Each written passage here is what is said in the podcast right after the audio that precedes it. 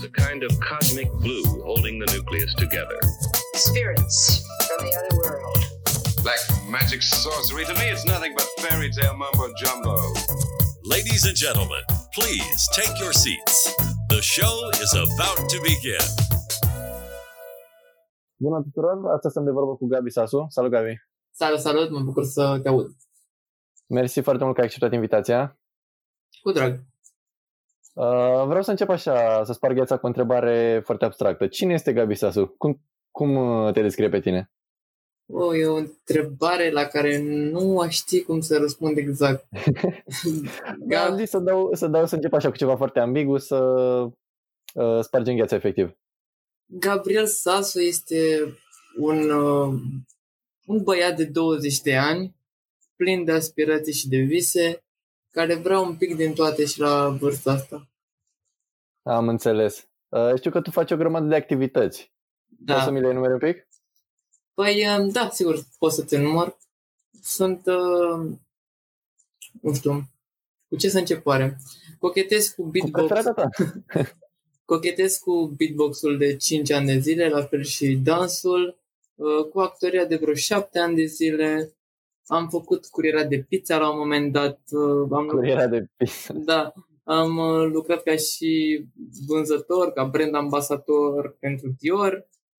Uh, Sunt la Aha. facultatea de științe politice, deci uh, viața mea e chiar un pic din toate. Deci chiar ai încercat un pic din toate. Ai făcut așa o salată cu de toate. Da, uh, mai se numără fotografia, pasiunea pentru editare video, cam pe aici. Și din toate activitățile astea ai ceva, nu știu, foarte la suflet, ceva preferat? Din toate astea, dacă ar fi să alegi una singură, ce ar fi? Dansul. Dansul, Dansul. care de la dansul care de ceva timp se încheagă foarte bine cu actoria. A, Nu știu, așa simt eu. Da, e clar că merg mână în mână pe treaba asta artistică, oricum. Da. Uh, poți să-mi descrii un pic, nu știu, să le luăm așa pe fiecare în parte și să-mi spui cum te-ai apucat sau nu știu, ce te-a influențat să, să mergi pe drumul ăsta efectiv. Să Da. începem, nu știu, cu, cu beatbox, de exemplu. Spune că faci de 5 ani. Cum te-ai apucat de beatbox? Sau ce te-a motivat să încerci? O, de beatbox a fost uh, un val foarte mare acum câțiva ani, când uh, Cosmin Agache a spart gheața la România au Talent, nu știu, mi se pare în primul sau în al doilea sezon. Și atunci s-a, s-a închegat un val puternic de beatbox. Au început să se apuce uh, foarte mulți copii, foarte mulți oameni să facă sunete de percuție din gură. Uh, atunci am apărut și eu, doar că eu m-am ținut, alții s-au retras. Deci, uh, atunci în perioada te-ai apucat și tu, să înțeleg. Dar da, Și ce te-a motivat să, nu știu, să continui? Că e ușor, mă rog, în ghilimele, e ușor să te apuci de o chestie, dar e foarte greu să continui după aceea când vezi toate greutățile care apar pe parcurs și, efectiv, nu știu, te lovești de foarte multe probleme. Ce te-a motivat să continui așa? Să uh, nu, să nu te lași? pasiunea e- a fost o, o puternică motivare intrinsecă la mine. Ma, mult mai puțin a fost motivarea extrinsecă, pentru că nu prea știam cum să o iau, cum să iau feedback-ul de la persoane în, uh, atunci, în momentele alea. Iar uh, eu am făcut ceea ce am crezut eu că îmi place, am făcut pentru mine cât să, să-mi sune mie bine și la un moment dat, practicând foarte mult timp, uh, îți intră în reflex. Te trezești pur și simplu că faci sunete. Și încep Mhm. să continui, să le explorezi, să le simți mai departe. Am înțeles, deci uh, chestia asta că ai, cum să zic, ai progresat așa cu pași mici, te-a, te-a ținut motivat oarecum. nu? Da, da, da, da. Acum un sunet, mâine un sunet, vorba Mhm. mm-hmm. mâine. Dar uh, au fost un, uh, un cumul de factori.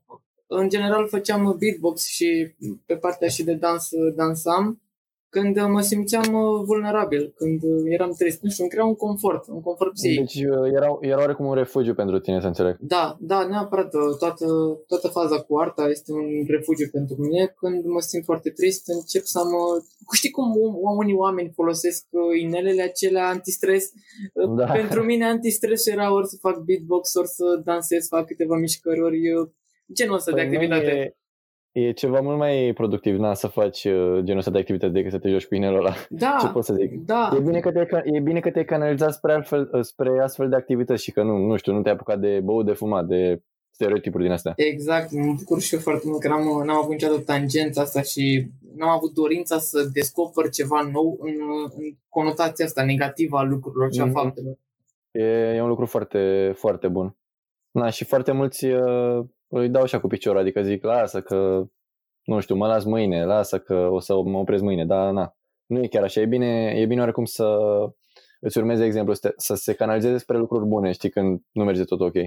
Exact, e foarte important pentru ei să nu, pentru cei care ne ascultă, să nu cadă într-o situație în care să găsească un refugiu în lucruri negative și să, încearcă, să, să încerce să construiască lucruri pozitive din plictiseală, din refugiu, din orice, să găsească un motiv de care să, să se țină. Da, ai, ai foarte mare dreptate. Să trecem, să trecem la dans. Sunt foarte curios. Spuneai că e activitatea preferată, sau mă rog, ai spus că dacă ar fi să alegi una, dansul ar fi. Cum ai început să dansezi? Are legătură are cum cu beatbox-ul sau tot, uh, nu știu, ceva pe zona asta ai văzut undeva și te-a motivat sau care e povestea? Nu, ai să râzi, deci tot a început, hai să, o să râdeți și voi cei care ne ascultați. Uh, eu nu suportam dansul. Eu uram dansul, nu-l înțelegeam și nu, nu pricepeam o iotă Orice din dans. stil de dans Orice sau... stil de dans nu-l, nu-l Orice suportam. Deci nu-l suportam. mă gândeam că pe oriunde vedeam oriunde vedeam vreo coregrafie de dans, mă uitam la ei și îmi ziceam în capul meu de fiecare dată. Bă, cum fac Ce ăștia e? sincron și de ce fac sincron? Unde e creativitatea? Nu e, dar erai un pic impresionat, adică ceva se trezea în tine, Deci nu? nu. Un, un sentiment, Jur, nu? jur că nu. Mă uitam la ei și ziceam de ce fac sincron, pentru că mi se pare că le îngrădește creativitatea. Iar într-o zi, după ce descoperise muzica electronică, dubstep, de DNP, acum ceva timp, Da, da, da. Uh, văzusem prin uh, timeline-ul acela de YouTube de pe vremea aceea un uh, video de dans pe o melodie dubstep uh, pe tipul și acum dansează, e la o vârstă destul de înaintată, Marquis Scott, și am rămas Mhm. efectiv fascinat. Era, bă, uite mă, uite un stil de dans care chiar mă intrigă. Vedeai iluzii corporale, uh, vedeai momente, efectiv, vedeai momente la vremea aceea în care rămâneai șocat de cum poate să se miște omul ăla. Ceea ce eu nu mai văzusem. Nu era pur și simplu un sincron pe o melodie. Nu era niște brațe aruncate, între ghilimele aruncate. Era un Erau, spectacol întreg, să înțeleg exact, așa. erau iluzii corporale. Pe mine asta, asta m-a atras. Iluziile Deci în corporale. toată plaja asta de dansuri care nu-ți plăceau și să zicem sportul ăsta care îți crea un fel de repulsie, ai găsit uh, fix nișa care, pe care o iubeai, nu știu, care ți-a trezit ceva. Găsisem în stilul ăsta de dans momente în care să mă facă să vreau mai mult. Ceea ce nu mai văzusem înainte. Și cel mai important lucru pe care îl observasem atunci la mine în perioada aia era că vreau să știu cum face și vreau să fac exact ca el. Ori uh, eu în momentele acelea nu știam cum să fac și în momentele alea pe YouTube în uh, anul respectiv nu existau tutoriale. Eu doar m-am uitat la videoclipuri cu același bărbat care dansa incredibil. Wow, de- deci tu practic ai învățat uh, uitându-te la clipurile res- respective. Exact așa, doar m-am uitat fără pic Wow. de tutoriale, n-am, uh, n-am găsit nicio altă alternativă decât a mă uita și a face, a copia. În cel mai dur, în fascinant, cel mai nu- brut lucru.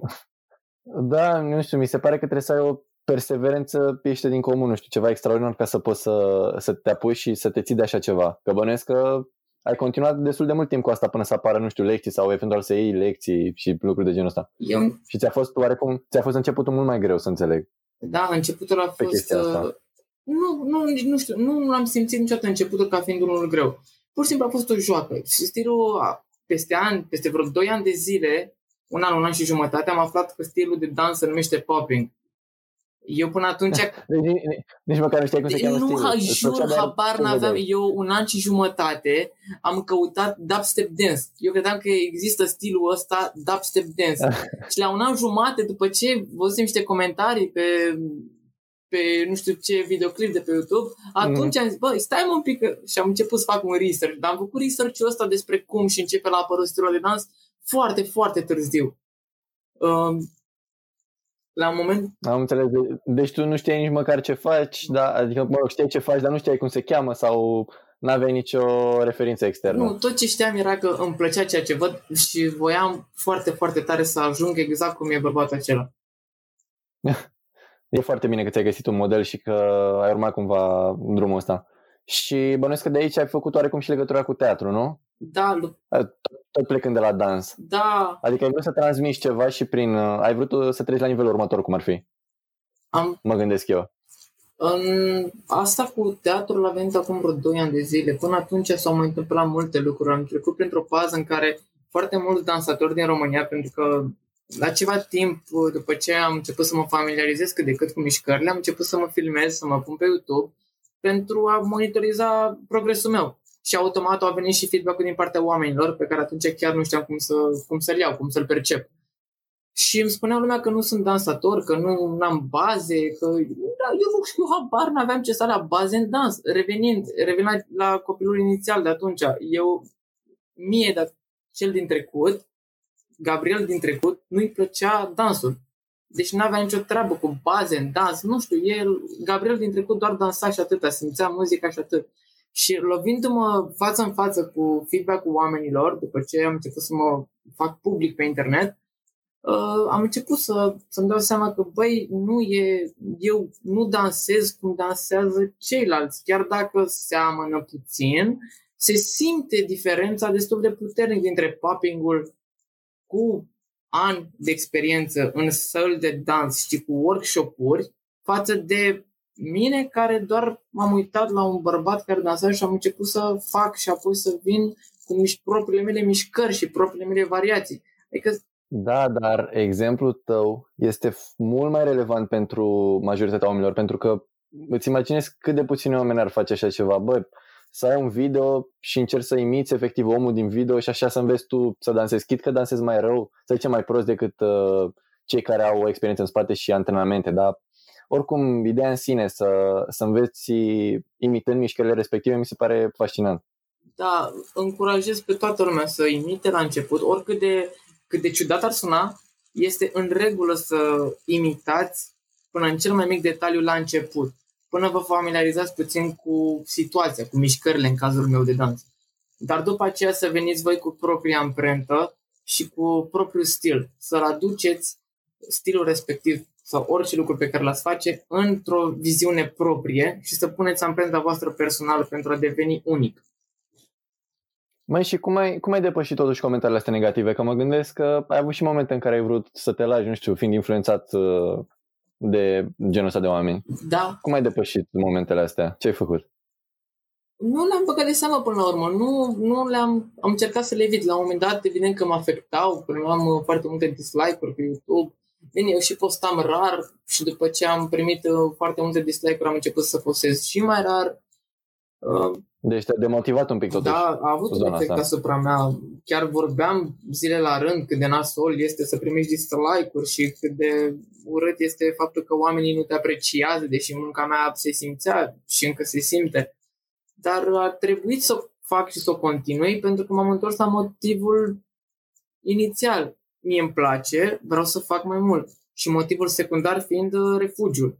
Băi, asta mă calmează, asta mă destresează, asta îmi creează confort și îmi creează plăcere. De ce aș renunța la propria mea plăcere doar pentru că cine, cineva este foarte răutăcios cu mine?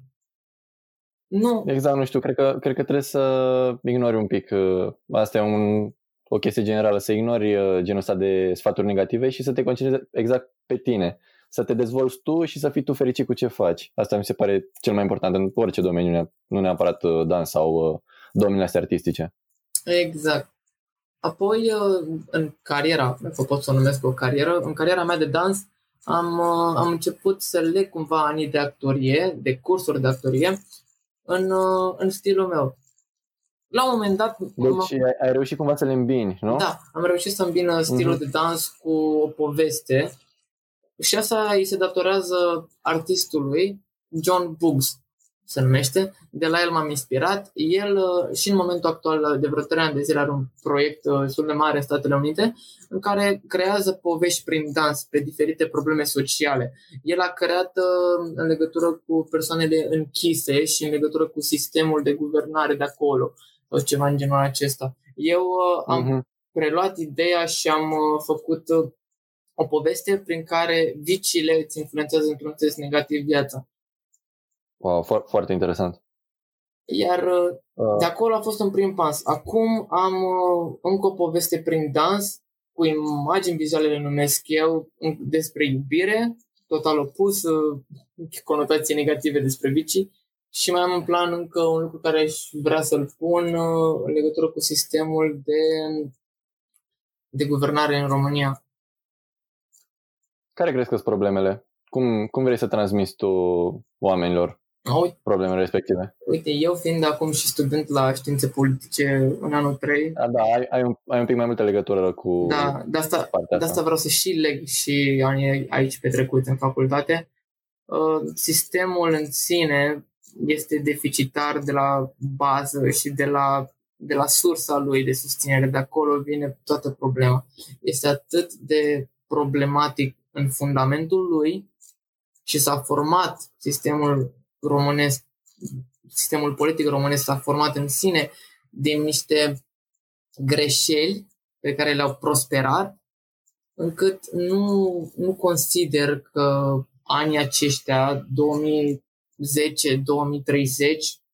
ar reuși să treacă peste în totalitate.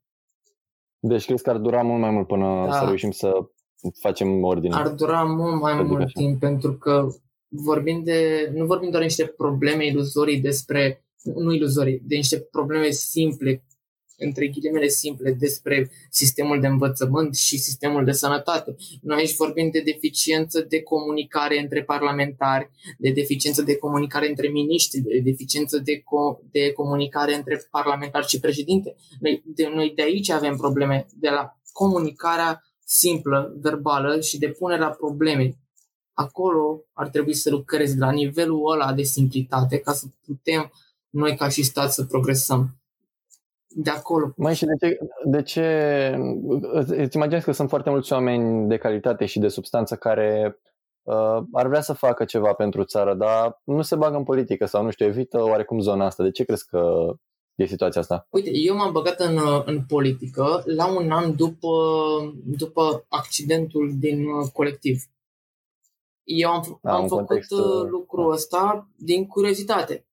Eram în, uh, terminasem bacalaureatul și am zis, băi, ce se întâmplă? Hai să văd și eu ce se întâmplă mai exact în România, cum a apărut România, cum a apărut statul, statul în sine, nu neapărat România, cum s-a creat orașul, chestii de genul ăsta, care- pe care oricum le auzi de la, de la liceu, dar substanța în sine și uh, lucrurile importante nu ți le afli doar din liceu când vine vorba despre cum se formează un stat și ce stă la baza unui stat. Eu asta Mhm. mm. voiam să aflu în primul rând. Cum s-a înfăptuit România în felul ăsta deficitar din punct de vedere Deci, politic?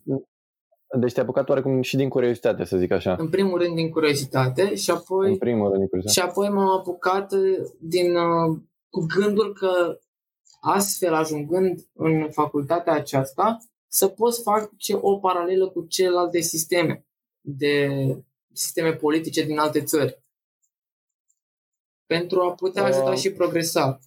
Nu m-am, uh, nu m-am băgat în, uh, în facultatea de științe politice cu gândul de a deveni parlamentar, nu am făcut lucrul ăsta cu gândul ca să schimb uh, România, nu am făcut lucrul ăsta ca să devin un om politic.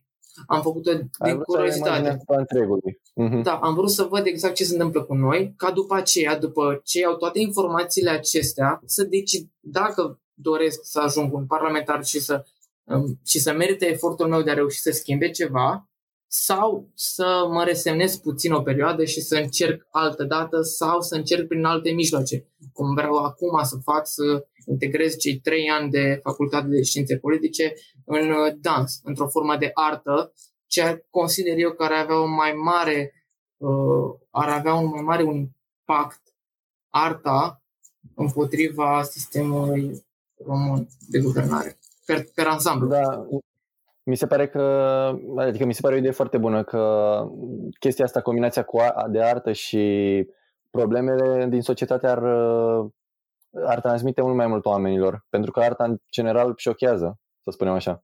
Arta șochează și o să șocheze foarte mult timp, mai ales în era asta când uh, a apărut inteligența artificială, când uh, chinezii o exploatează la maxim și când te gândești că încet, încet începe să, să ne fure pâinea de la gură a, a multor oameni, începe să fure pâinea de la gură a multor oameni.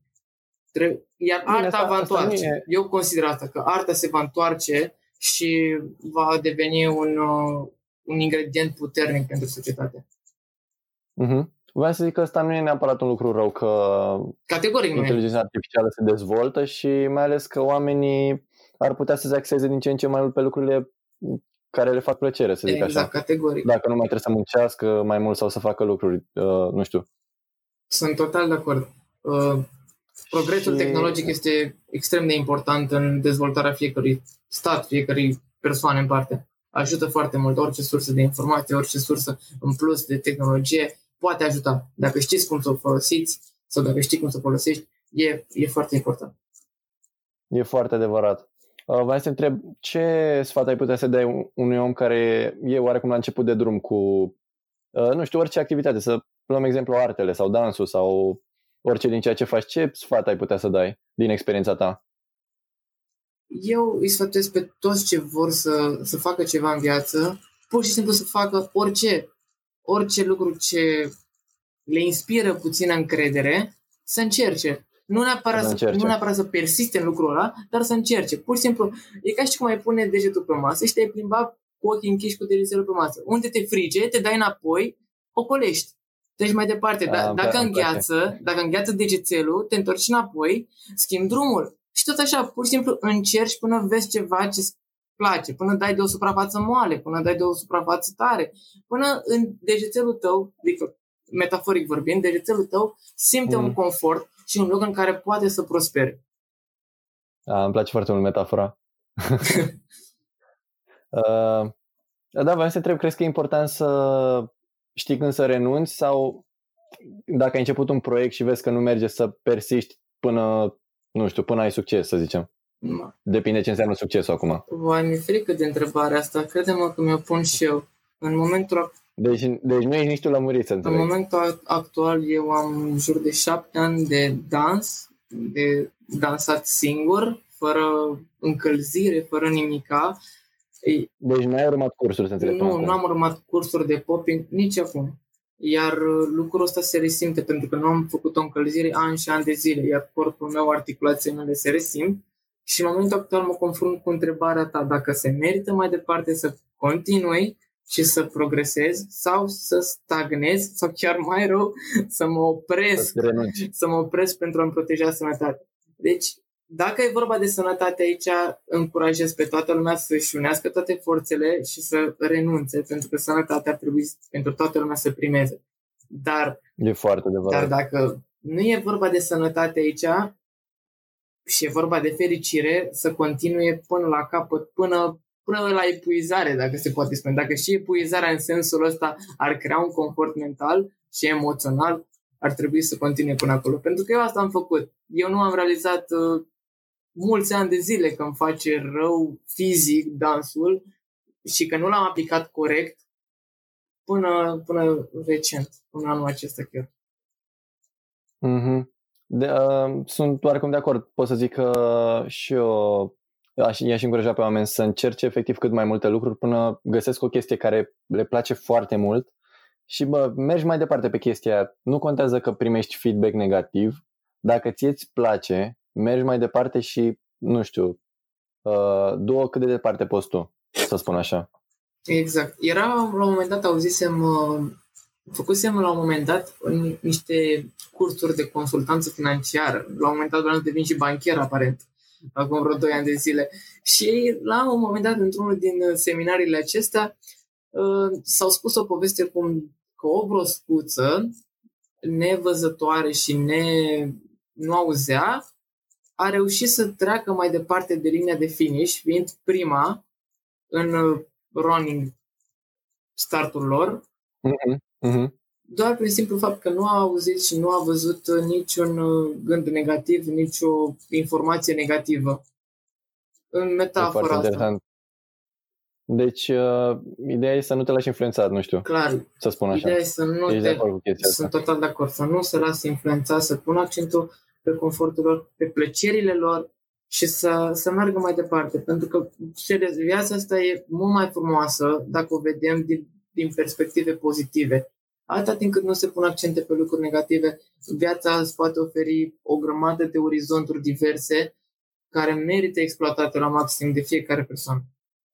Deci ideea e să încerci pentru că mereu o să se găsească mai multe ramuri pe care poți să mergi, dar dacă nu faci nimic, nu o să se întâmple nimic. Ex- Nu știu, eu așa zic. Da, dacă nu faci nimic. Păi, serios acum, eu nu aș fi ajuns niciodată la România de Talent dacă nu continuam cu, cu dansul în toată inocența mea și în tot stângăcismul meu, dacă există cuvântul ăsta. Chiar voiam să, uh, chiar voiam să abordez un pic subiectul, să-mi povestești un pic cum a fost experiența de acolo. E atât de autentică pe cum o vedem noi la televizor sau e, nu știu, are și niște substraturi? Autentică. Pentru mine autentic înseamnă să, să vezi și să pipăi în realul, realul formei. Ori fiind televizor, existând montaj, existând cadre diverse, acolo oricum tai din naturalețe. Dar per total este o emisiune reală, o emisiune bună, ce promovează într-o mică sau în mare măsură talentele. Acum depinde Da. și cine apare la televizor și depinde mai ales cine se duce la televizor. Foarte adevărat. Bine, uh, apar acolo tot felul de oameni până la urmă. Da, Nu neapărat talentați, dar până la urmă e o emisiune de divertisment. exact. Este Pe în toate primul, categoriile. Punctul meu personal de vedere este în primul rând o emisiune de divertisment și apoi de talente. Uh, te-ai simțit oarecum diferit pe scena aia față de, nu știu, alte, alte spectacole la care poate ai participat? m-am simțit uh, stângaci chiar, nu știu, am avut niște emoții înainte să intru pe scenă foarte, foarte mari. Uh, Cele mai mari emoții am avut atunci, am avut spectacole cu vreo 300 de oameni, am mai avut uh, filmări înainte cu diferite, cu diferite proiecte, dar n-am avut niciodată emoțiile acelea. Iar când uh, am ajuns pe scenă, mi-am intrat în rol, pentru că eu creasem personajul respectiv, și am Mhm. zis, ok, lasă-l pe Gabriel la o parte și adu-l pe băiatul albastru. Bine, i-am spus, i-am spus băiatul albastru pentru că l-am costumat foarte, foarte prominent în Cât de, albastru. cât de greu e să te, cât de greu e să te transpui așa într-un personaj? Măi, este, uite, Să, să descrii un pic experiența pentru cineva care nu are legătură cu teatru, de exemplu. Ok, experiența în legătură cu teatru. Eu, după ce am creat personajul ăsta și l-am integrat într-un moment de dans, l-am uh, performat în uh, Herăstrău la Festivalul Internațional de Dans.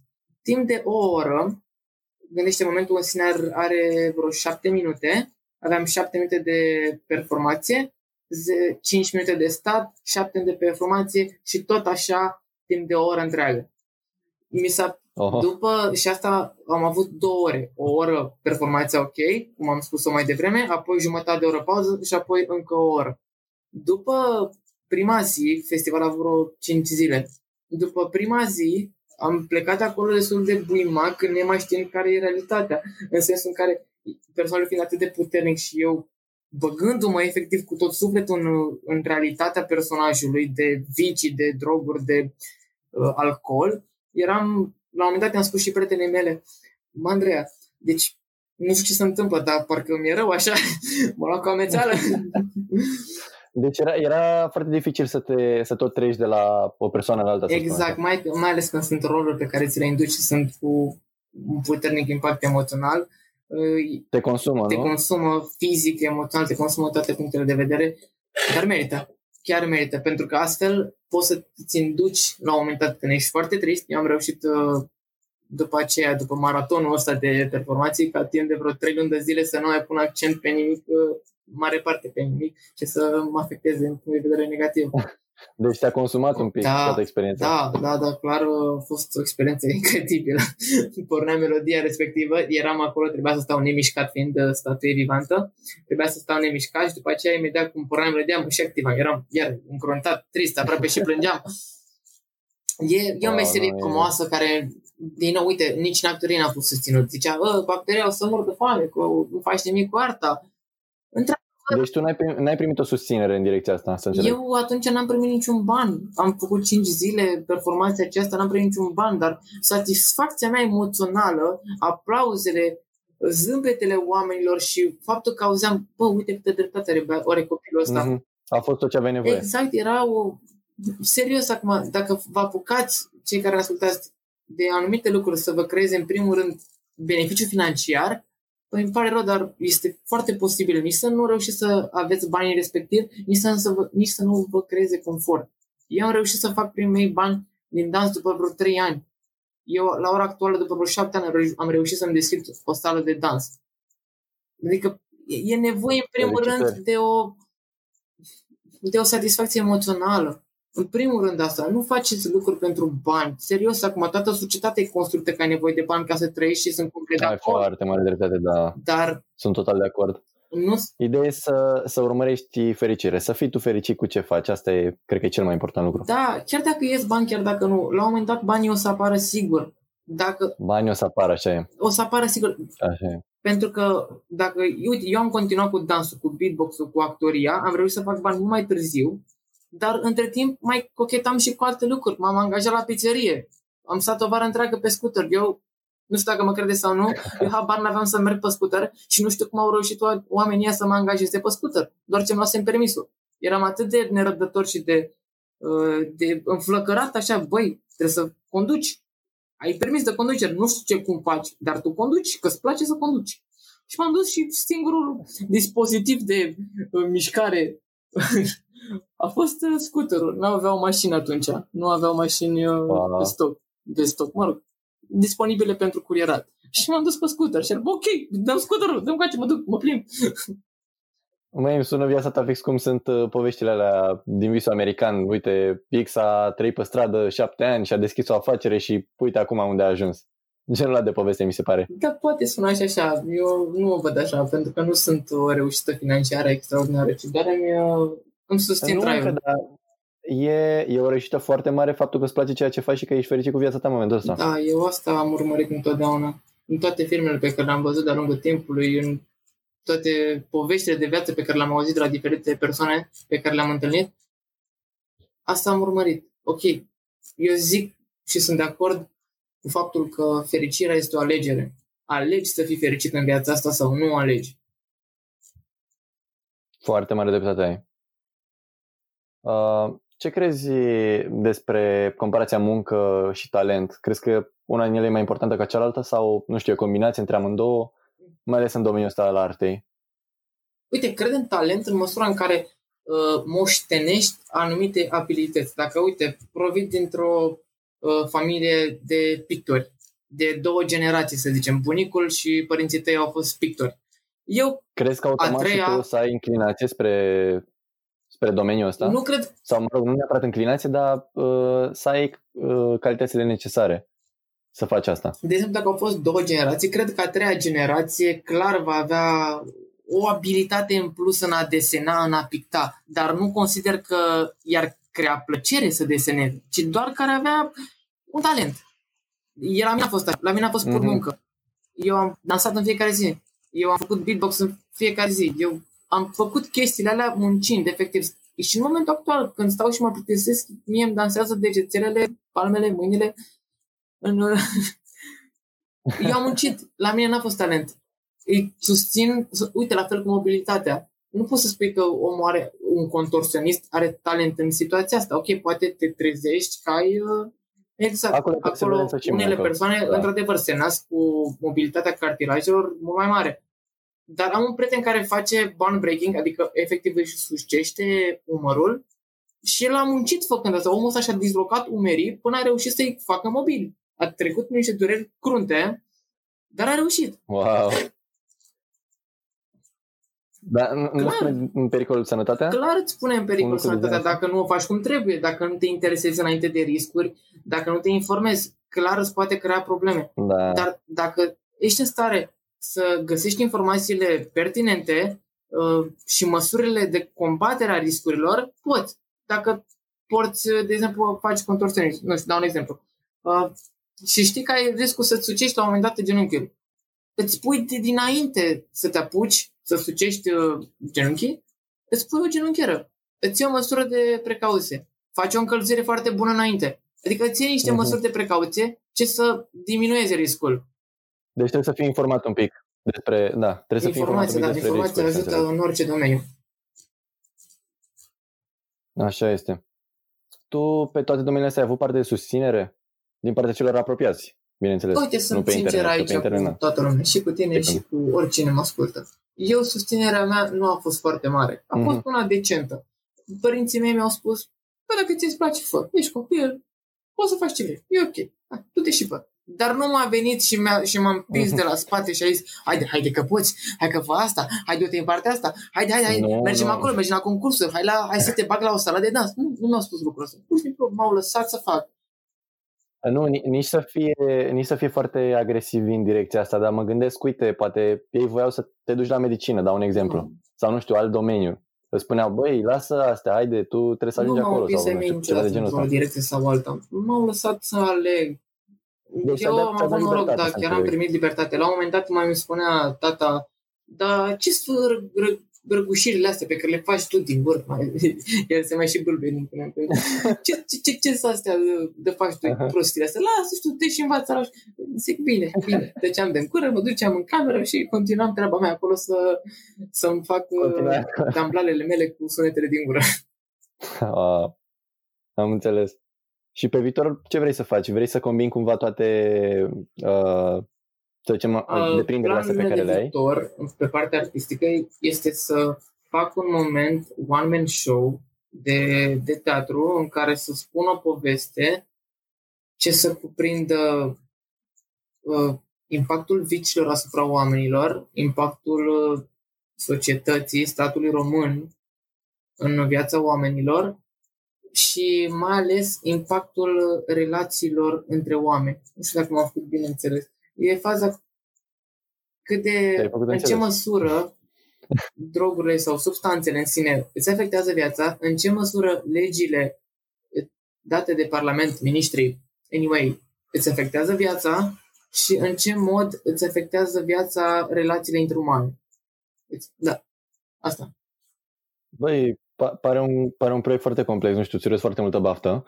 Uh, cam ce perspectivă ai? Când crezi că o să poți să realizezi așa ceva? Având să în fie vedere gata? că scenarista mea a avut niște probleme personale și s-a oprit din scris o perioadă, sper ca în august, ori anul ăsta, ori vara cealaltă, cel târziu, ca și ultim deadline ar fi anul 2021, clar. Ăla e ultimul bottom line. Ăla să fie Mhm. gata 100% în 2021. Dar tar, trag tare pentru că aș vrea, după licență, să încep să-l performez. Anul ăsta am și licență. Mersi. Wow, multă baftă. Am înțeles, na, și aștept cu nerăbdare spectacolul. Chiar mai făcut curios Sigur, o și să sunt te convins că și pe alții ai anunț, făcut o să-i curios. anunț și pe ceilalți cunoscuți ai mei, poate și aici, când o să fie gata, Doamne, știu să iasă bine și să iasă perfect. Dure- E un termen foarte lung și chiar sunt o fiere foarte meticuloasă. Sper să mă încadrez. Este, Tu- este cel mai bine. Spunem de tine, ok, am Este vorbit cel eu mai bine acum așa. de mine și realizările mele. Tu, tu ce faci? Păi uite, am început acest podcast uh, pe lângă altele, să spun, uh, din dorința de a, aju- de a ajuta pe ceilalți, pentru că sunt foarte mulți oameni și în, gen- în special tineri care se gândesc, bă, aș face asta, dar n-aș face asta. Dar totuși aș face-o, dar nu știu să o fac oare, să nu o fac. Și vreau să răspund oarecum cu ajutorul invitațiilor mei uh, la întrebarea asta. Ar trebui să fac asta? Și răspunsul e da. Încearcă asta, fă asta. Mm, Asta în La principal. niște podcasturi Asta vreau să motivaționale, transmit. să înțeleg.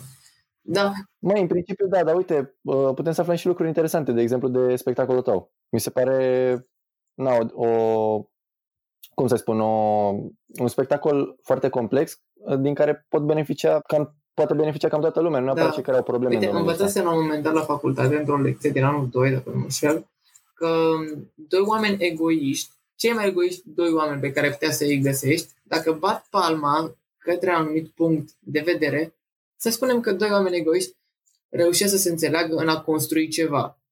E, acel lucru, după ce s-a construit, ar avea impact asupra prietenilor amândurora. Un impact, un impact benefic.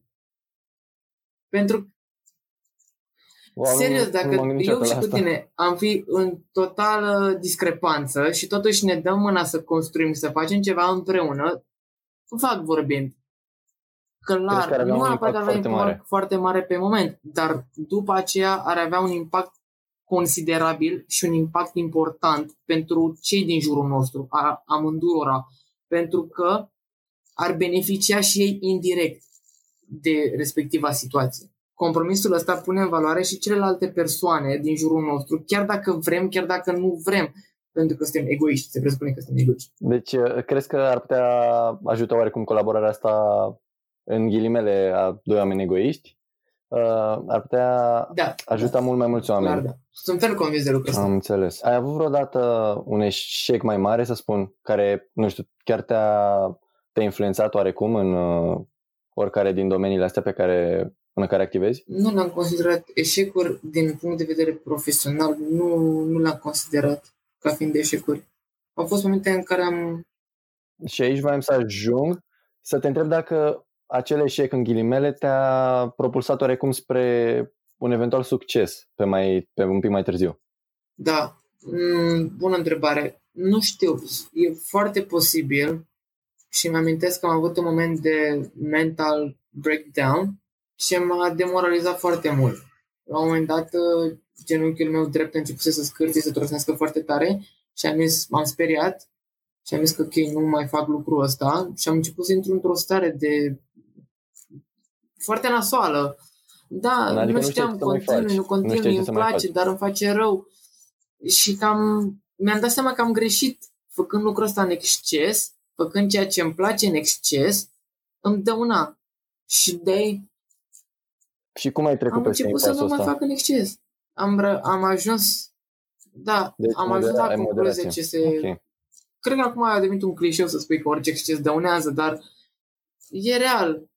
E real. Orice Da. lucru pe care îl faci în exces, la un moment dat nu-ți mai aduce confort, plăcere, ci din contră îți dăunează.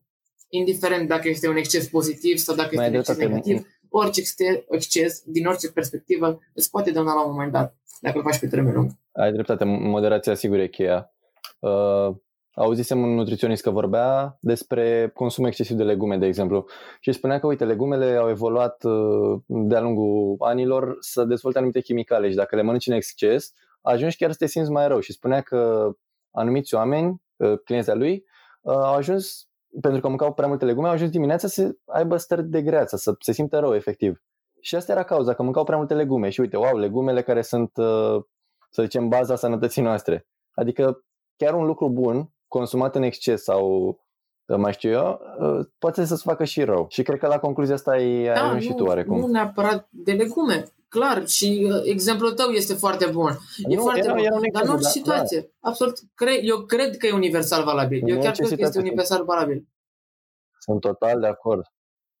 Deci inclusiv în muncă, în, în uh, activitățile pe care le desfășori, trebuie să ai moderație, să și nu, să nu moderația muncești prea asta mult. îți, uh, eu nu-mi dădeam seama la un moment dat, dar moderația asta îmi creștea stima de sine mult mai mult. Faptul că făceam un exces de dans sau un exces de actorie sau un exces de orice, de muncă fizică, de curierat de pizza, excesul ăsta mă făcea să mă simt din ce în ce mai anxios și nu mai mergea nimica bine, Mhm. aveam impresia că nu se întâmplă ceea ce îmi doresc în viață, nu mai știam ce îmi doresc după aceea, dar dacă le luam așa moderat, aveam muncă, după aia mai dansam, după aia mai scriam mult scenariu, după aia... Deci ai luat pas Da. cu pas, deci ai luat pas cu pas și ai zis, bă, uite, aici nu e ok, trebuie să... Exact. Trebuie să se Și schimbe poate un pic să fie, de treaba. exemplu, o săptămână planificată, dar poate să fie și o lună, o lună în care, uite, faci o lună un exces de dans, îți faci o performanță foarte puternică. Indiferent dacă vorba de dans aici sau nu. Faci o performanță puternică pe decursul la o lună, ok, luna cealaltă faci o performanță în altceva. Nu continui și a doua lună, pentru că nu o să-ți mai placă. Mhm. Mm-hmm. E ca și cum ai asculta o melodie care îți place foarte mult, timp de două săptămâni în continuu. Să asculti spre de Te prea mult saturi de până- aia. Exact, Exact, o până urăști, începe să nu-ți mai urăști placă. efectiv. Exact, așa e. Crezi în chestia asta de planificare? Că îți planifici, uite, de la ora la ora fac asta, după aia fac asta, nu știu. Să ai așa Nu, planificat nu totul. cred în planificarea asta excesivă. Pentru că este excesiv. Eu am încercat să o fac, jur, am încercat. Mi-am planificat temele, mi-am planificat eu care uh, sunt o fire foarte strânsă cu ceasul și cu calendarul. Zic, domne, fac asta, fac asta, fac asta. Dar mă trezesc la un moment dat că mi-e lene sau n-am chef sau mai bine fac altceva. Și după aia ți dă Se peste dă cap totul tot, peste toată cap și planificarea. îl fac. Și Așa degeaba ai că făcut. eu acum îmi pun niște linii de ghidare. Uite, până în ora respectivă, adică nu mai zic de la ora de la ora de, zic cam până la ora 3, chiar dacă e plus, chiar dacă e minus, trebuie să termin ceva. Ce faceam eu în ziua respectivă? Da, mi se, mi, se pare, mi se pare o abordare foarte bună și eu sugerez uh, conceptul ăsta așa, să ai două, trei lucruri importante care trebuie realizate în ziua respectivă. Dar nu contează când realizezi sau cât de repede, dar trebuie realizate lucrurile astea neapărat. Și în momentul ăla poți să spui că ai f- avut o zi productivă și că e, a fost chiar Exact. planificată. Nu spui De ce niște nu? bariere așa de stricte, ci mai degrabă spui niște linii de chitar. Te trezești dimineața, spui, ok, eu astăzi aș vrea să fac 5 chestii, dar aș fi fericit și cu 3 din astea 5, hai să vedem ce este. Și la, final, la finalul zilei, bifezi ce ai făcut, te simți bine pe realizările tale și pe accent lucrul ăsta și rămâi într-adevăr restant pentru a doua zi cu restul de lucruri pe care nu le-ai făcut, pe care trebuie plan apărat să, să le îndeplinești. Exact, exact, exact, ai foarte mare dreptate. Dar ai, mai cumva, ai din când în când bănuiesc ca toată lumea momente în care te simți copleșit așa de evenimentele din jurul tău, adică uite, am prea multe pe cap, nu știu cum să le iau, nu știu ce să fac, sau mai ai momente în care îți pierzi concentrarea, nu știi ce să alegi de făcut, nu știi efectiv cum să duci la bun sfârșit toate Exact. Treburile pe care le ai. Cum, ge- cum gestionezi momentele astea? Ce, ce Exact faci așa mă în simt de momentele vreo respective? lună și ceva din luna de noiembrie. M-am simțit foarte constrâns că trebuia să fac rost de o sumă suficient de mare de bani încât să-mi permit să fac niște cadouri celor dragi mie, în contextul în care uh, nu prea îmi permitea timpul pentru că fiind și anul 3 uh, am licența anul acesta, trebuie să fiu foarte prezent și la facultate și era așa un stres continuu care planificarea mea devenise foarte strictă. La Deci erai... bă, până aveam la foarte, data foarte trebuie să multe fac asta, deadline-uri neapărat. și acum mai am câteva, dar s-au mai retras din ele pentru că a trecut timpul. Dar am realizat că, uite, la un moment dat mi-a spus un, un bărbat pe care nu-i rețin numele, dar fizionomia și impactul și l-a păstrat în memoria mea, mi-a spus așa, orice lucru ce se întâmplă în lumea asta, se întâmplă fix în momentul ăsta. Fix acum. Adică degeaba mă gândeam eu că nu reușesc. Eu oricum o să reușesc pentru că se întâmplă acum. Chiar dacă nu se întâmplă la data de, nu știu, luni, se întâmplă joi. Tot acum se întâmplă pentru că totul se mișcă și ajung în punctul ăla la un moment dat. Momentul ăla este prezentul pe care îl trăiești atunci. ai un pic uh, conceptul ăsta din uh, filozofia stoicilor, că tot ce ai e clipa prezentă și nimic mai mult. Deci trebuie să trăiești în prezent și să te bucuri de prezent, Exact. să faci Uite, tot ce îți poți dau un acum. exemplu. Aveam de făcut un proiect la facultate și după aceea trebuia să cumpăr un cadou și după aceea trebuia să mă duc la sala de dans ca după aceea să mă duc din nou la muncă într-un alt loc. Era vai de cap meu să vezi că nu ajung la timp. Deci nu știai cum Exact. să faci să Înainte, fii bine nu cu m-aș toată fi lumea gândit atunci. Mhm. când eram uh, la muncă ce fac la sala de dans, iar la sala de dans m-aș fi gândit ce cumpăr de cadou. Ca după aceea să mă, gândesc- mă gândeam undeva în viitor la orice pas pe care îl făceam, nu eram în prezentul ăla și până am, Um, deci nu făceai da, Unde erai, nu le făceai amestecam bine ce în capul trebuia meu să și am faci băi, în stai locul puțin, respectiv. oprește-te, tu acum Mhm. ești la muncă, muncești. Stai aici, ești concentrat pe treaba asta, pentru că oricum ajungi la locul respectiv, la magazin și cumperi cadoul ăla, dar ai răbdare cu tine ca să ajungi acolo. Nu-l certa pe Gabi din viitor, nu-l Sunt certa pe total de Gabriel acord. din viitor pentru Sunt că tu ești total aici de acum. acord. Certă pe Gabriel din viitor dacă întârzi, dar nu te certa pe tine acum când tu ești aici. Exact, exact, exact. Wow. Deci, uh, pe final așa aș vrea, aș vrea să spun uh, o întrebare foarte generică. Să-mi spui, te rog, uh, cartea preferată, filmul preferat și citatul preferat. Mi se par uh, niște lucruri care te definesc așa un pic ca Cartea persoană. preferată este dată de profesorul meu de actorie, Cristi Gheorghe, mă rog, unul dintre profesiunile pe care am avut. Uh, Se numește De veghe la anul de secară. Eu nu suportam cărțile, nu-mi plăcea nu-mi plăcea, efectiv, nu știu, n-am, probabil pentru că a avut un impact foarte mare ma- mama mea, de mic copil mă stresa cu citește, citește, citește, citește. Și efectiv, fiind atât de uh, violentă într-un sens uh, nu propriu, Te-a îndepărtat Da. oarecum de, de activitatea da, ta. De fiind un activitatea pic respectivă. agresivă, nu violentă, fiind un pic agresivă cu asta, m-a îndepărtat, uh, m-am îndepărtat singur fără să vreau. Iar uh, de veche la anul de secară a avut un puternic impact pentru că mi-a deschis cumva apetitul de, de a citi. Filmul, filmul preferat, Am uf, înțeles. greu, uite, din, uh, din partea asta SF, eram la un moment dat fascinat de Transformers, dar acum refezându-le nu mai... Uh, aș Deci avea nu ai- nu ai Pacific, ceva- uh, Pacific ceva Rim, concret să zici. Cercul de Foc 1 și 2 sunt foarte mișto. Din uh, Mhm. cele românești, aș zice Filantropia. Filantropia este un film uh, ce te bagă un pic în contextul industriei cerșetorilor din România, un fel de genul ăsta. Uh, Pe partea Ah, foarte romantică, interesant. sincer spun că Notebook este pe primul loc. Mă rog, toată lumea a auzit de el. Da. L-am văzut și eu, mi-a plăcut. Uh, de, Îl uh, recom- îl ok, recomand filme și și eu. ce mi-ai spus? Melodia sau? Ci- Cita, nu, citatul preferat. Și melodia, de ce nu? Dar sunt, Oh, să luăm citatul citatul prima oară. preferat. Oh,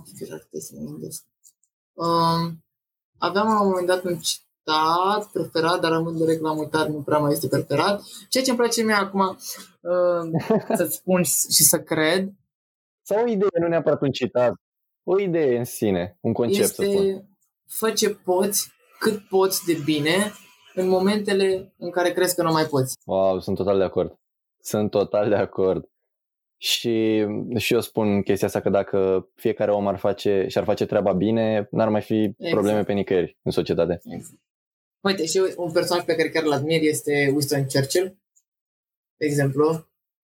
Nu știu, am văzut Wow. un, un, recent un mini-documentar despre câte chestii a făcut, chiar îl recomand dacă cineva vrea să se uite la și să se informeze despre Winston Churchill, e mișto. Omul ăsta a trecut prin foarte mult prin războaie și a fost o mână de fier pentru Anglia. Am auzit și eu un pic despre el că a ridicat un pic, adică a avut un rol foarte important Da. în perioada respectivă. Chiar, da. Istoria asta e chiar uh, plină. Și că, lumea- nu știu dacă știi și tu, lumea zice despre istorie că, a, ce mă interesează pe mine ce a fost în trecut? A, păi ce mă interesează pe mine? Măi, e totul recursiv aici, să știi, adică sunt foarte multe idei care se repetă și o să se repete în continuare și trebuie să analizezi un pic situația și să înveți, să celor vezi ce e care de nu le făcut. place istoria și pe de parte înțeleg să, să, să se pună în fața faptului că este jefuit. Casa lui sau respectiv locul în care trăiește este jefuită. La un moment dat trebuie să vină cineva să-și dea seama cum a jefuit. Automat vede niște lucruri care lipsesc, o mobilă trântiță eventual sau ceva în genul ăsta și cineva își dă seama ce s-a întâmplat. Adică își dă seama de istoria pe care a avut-o locul ăla. Așa se întâmplă și cu noi oamenii și cu societatea. În momentul ăsta, exact, Să ne dăm seama de unde a pornit toată, să zicem că apare o problemă, să ne dăm seama de unde a pornit problema și exact. astfel putem să aflăm și Dacă rezolvarea. am fost, de exemplu, Dacă șefuit, știm cauza. chemăm pe cineva și dă seama din urmele pe care le-a lăsat, de istoria pe care a avut-o loc, mă rog, istoria între ghilimele. De fapt, ce s-a întâmplat. În cazul societății sau a oamenilor în general, istoria este importantă pentru că noi în momentul ăsta ne aflăm într-un punct de care nu suntem neapărat uh, mulțumiți și încercăm să aflăm cum am ajuns aici, ce greșeli am avut, ca să nu le mai facem. Ori de asta este importantă istoria. Exact. Pentru că îți face o idee despre ce ai greșit. Te pune în fața faptului să accepti lucrul că ai greșit ceva, tu ca și entitate sau noi ca și oameni sau noi ca și popor, anyway, și să încercăm să îndreptăm și să remediem tot ceea ce nu a fost în regulă. De asta e important. Îmi place că încerci să asociezi toate ideile și întrebările să le pui oarecum metaforic, dar nu, în- nu niște metafore din alea de neînțeles. Dar se vede că ești foarte talentat și ai aspirații Mersi. spre partea asta artistică. Băi, îți mulțumesc foarte mult că am stat de vorbă și sper mi-a că ți-a făcut mare plăcere și Nu mă ție. așteptam să-mi placă, sincer, acum lăsând la o parte podcastul, sunt sincer cu tine. Nu mă așteptam să-mi placă, nu știam ce întrebări îmi pui, nu știam ce să zic, ce să vorbesc, dar văd că tot a decurs foarte, foarte natural. Dacă se creează o energie între doi oameni, are cum să nu iasă bine, că și discuția merge într-o anumită direcție. Și nu are ce să iasă decât un lucru Da. foarte bun. Mă bucur mult că, că ne-am auzit.